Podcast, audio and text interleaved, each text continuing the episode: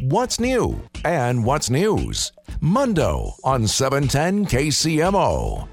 So back in 1969, the state of Missouri was the 13th largest in the country in terms of population. Today, it is now 18th.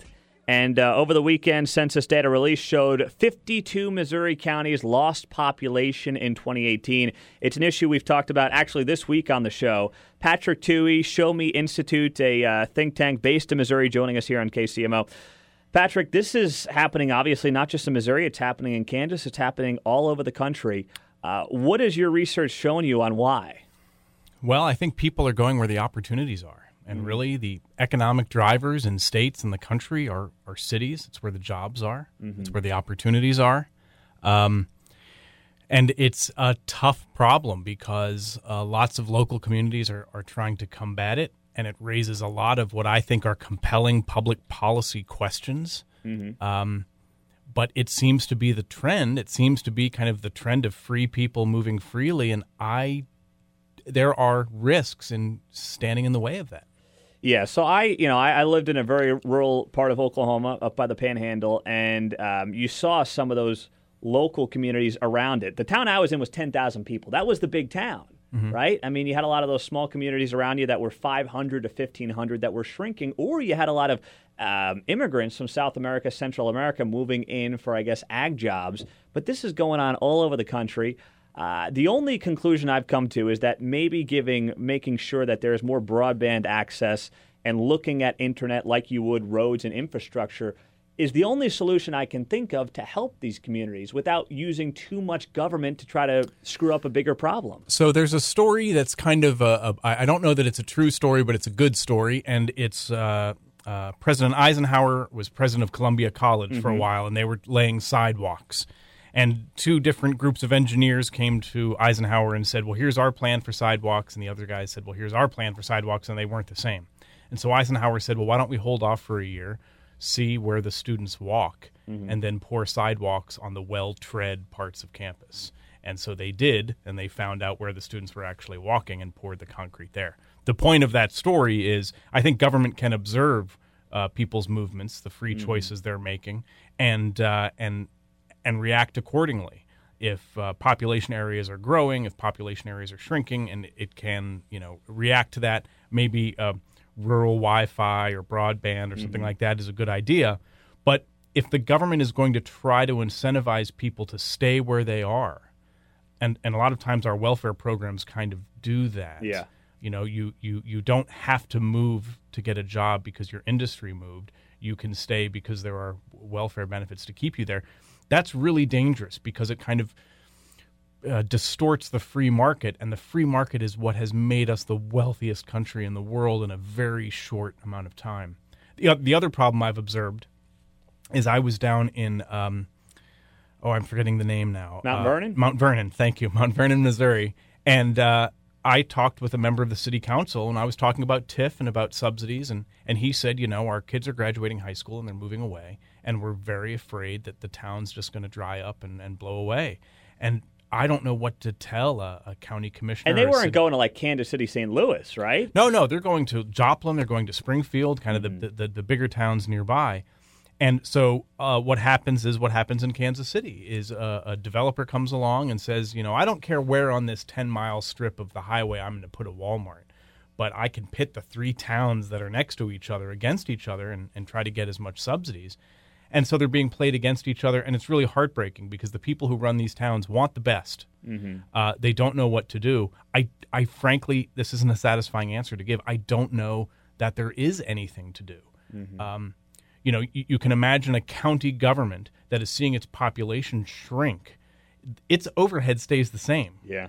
Uh, so what does it start doing? It does it want to say we we need fewer police officers, we need fewer administrators, we need to lower our our services because we don't want to raise our taxes? I mean, no organization, much less a government, handles shrinking well. No, no. Uh, but but these are the questions we have to ask ourselves. Just because it made sense for a a town to exist in 1900, yeah. doesn't mean that the there's same, reason for that town to exist in 2020. And that sounds brutal. but I think we've got to understand that the free market is what made us great. Free people choosing freely, and we tinker with that at great risk. But do you think um, it, it's it's been driven in part by the fact that these rural communities, which are great, uh, great communities in great parts of the country, the, the jobs you mentioned are now in urban, suburban areas, right? That's a big part of it. And also, is it just that the ag jobs, a lot of them maybe are, are more machine operated? They're done by big conglomerates instead of mom and pops.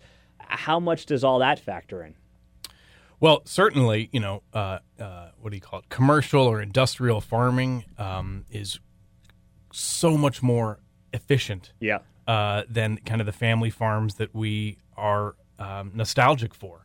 Uh, they have the capital, they have the expertise, um, and they have the economy to scale to produce. And again, that's what that's what makes this country great. That's why food is so cheap and abundant in the United States. But what you tell the uh, the farm family that's struggling to get by, you know, think of uh, uh, John Cougar Mellencamp's and the, the the farm aid and all that stuff. What do you tell those families? You know, you can't. You know, the joke a few months ago was, you know, hashtag learn to code, and and the whole point of that was it's not a satisfying answer to give. You know, you can't just say to people who've uh, been 20 years in industry, you know, you really should become a computer programmer. But but it is a real problem. Um, it is a real public policy challenge, and my fear is that government, with all the good intentions in the world, is going to come in and make things so much worse. Patrick Tuohey, Show Me Institute, Missouri-based think tank, um, and we're seeing this now in Kansas City now, where you're seeing some of these rural communities in our metro, Patrick, shrinking as kids graduate college, maybe get their college degree, and then move to the what would be traditionally considered the metro region, I guess. Yeah, that's right. And so you see this around the country. So what's happening in Kansas City and in St. Louis, and, and on the Kansas side of Kansas City as well, is you're seeing a lot of um, migration, uh, but not from outside the state. What you see is so people in the in the, the rural communities around a city moving into the city. Uh, so again, Missouri's population is pretty flat. Kansas City's is pretty flat, but to the degree that we're gaining anything, it's it's the the rural communities around us that are emptying out. Interesting, and that's something that I mean that trend does not appear to be slowing down any. No, it really doesn't. And again, I, I don't have any answers. I think it's an important thing to consider. I think we, you know, government ought to. Damn it, observe- Patrick, you're here for answers, man. well, uh, how about this? I think it's important we ask the right questions. Yeah. Sometimes the first thing out of somebody's mouth is, well, how can government help? Yeah. And, and you're already wrong. Yes. You're already Well, wrong when you're setting that as the framework. But look, um, the government should be able to observe people are moving, and um, how how can we exist in this in this reality? I drove with my kids two years ago out to San Diego. It was a great trip. And at one point, I was driving on the small road through Colorado, and I was just watching the phone wires. You know, that you, you kind of get if you Mm-hmm. Yeah, drive in a along. trance. Yeah, Yep, yep. exactly. And I was just thinking, you know, a lot of people would say, well, uh, say to me, Patrick, um, you know, you're just anti-government, you hate everything. But the government had to come and put this road down, and the government had to put these wires. And, and so, what's the difference in, in what you're driving on and seeing now than than other big policy? And the difference is when it came to roads and when it came to rural electrification and phone lines, the government was reacting to what the mm. people did. The people went in this direction, so the government followed and provided services. And I think that's valuable. What I don't like is when the government says, we're going to build this over here. This is where To make you roads." want it. and make exactly to make you want it. We know better. Mm-hmm. We're going to urban plan. This is we're going to put a streetcar because these are the places we want you to go. Uh-huh, Um, and so I think when it comes to rural uh, uh, broadband or, or whatever that 4G, 5G, Yep. it's it's all over my head. I think it's fine if the government responds to the market demands of the people.